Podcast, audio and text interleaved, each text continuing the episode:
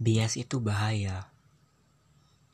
Di zaman digitalisasi ini, kadang-kadang kita sering kali melupakan bahwa bias itu secara nggak sadar itu hinggap di diri kita.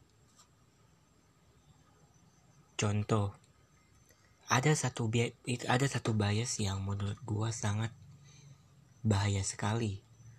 Kalau dibiarkan itu bisa menjadi new normalnya kita. Ya, namanya adalah echo chamber. Jadi singkatnya, echo chamber itu membuat diri kita bergaul hanya kepada orang-orang yang mempunyai frekuensi yang sama. Nggak peduli kita mau di lingkungan apa, kita mau di lingkungan A, lingkungan B, lingkungan C. Lingkungan A, individu atau insan-insan yang ada di lingkungan A, B atau C hanya mau bergaul di lingkungan yang bersangkutan. Sebenarnya masalah ini udah dari lama, udah dari zaman nomaden, udah dari zaman kerajaan, di mana orang-orang berkumpul pada kasta-kasta tertentu. Mereka membuat suatu barrier yang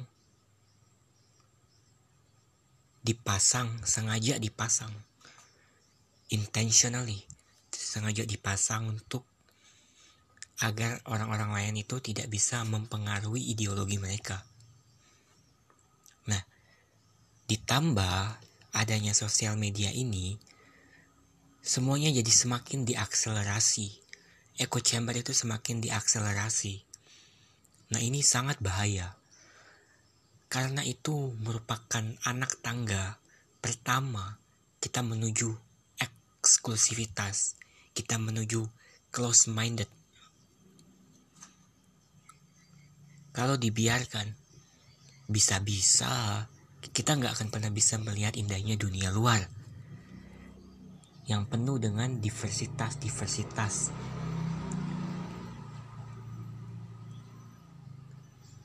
Jadi ini merupakan sesuatu yang inevitable. Ini merupakan pilihan kita. Apakah kita akan menaungi echo chambers ini menjadi semakin marak? Apakah kita akan mau masuk ke dalam lingkungan itu?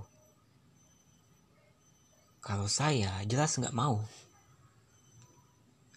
Karena pertama, kalau kita masuk ke dalam echo chambers, kita menjadi kita hanya mau bergaul dengan orang-orang yang memiliki vibes yang sama. Berarti kita melewatkan kesempatan-kesempatan dari vibes yang lainnya. Karena getaran-getaran yang ditimbulkan, getaran-getaran yang disalurkan oleh tiap lingkungan itu beda-beda ada yang getarannya tet, ada yang getarannya vroom, ada yang getarannya bass, dan lain sebagainya. Kita tidak boleh me membuat dikotomi akan hal itu. Jadi saran saya untuk menghadapi dunia digitalisasi ini, jadilah gelas kosong. Teruslah diisi oleh informasi teruslah diperkaya oleh nutrisi-nutrisi dari teman-teman dari universitas. Karena perbedaan itu harus membuat kita bersama, bukan membuat kita terpecah. Beda itu biasa.